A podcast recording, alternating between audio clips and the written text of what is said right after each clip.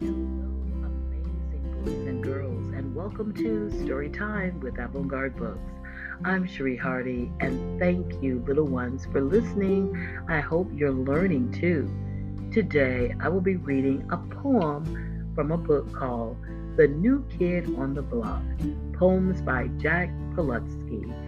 This book was also illustrated by James Stevenson so I'm going to read a poem, and the poem that I'm going to read is Alligators Are Unfriendly. Alligators Are Unfriendly.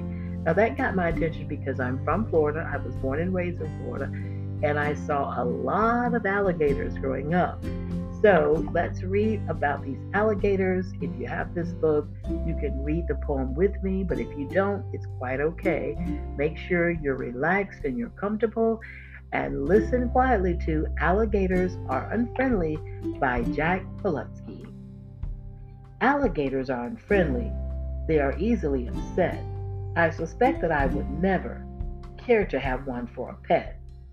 Oh, I know they do not bellow, and I think they do not shed, but I'd probably be nervous if I had one in my bed. Alligators are not clever. They are something of a bore. They can't heel or catch a frisbee. They don't greet you at the door. For their courtesy is lacking, and their tempers are not sweet.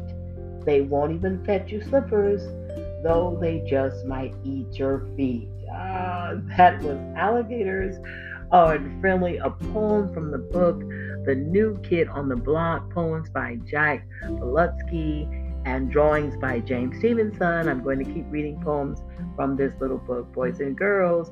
I hope you are having a great day. Continue reading and learning and sharing with others. Take care.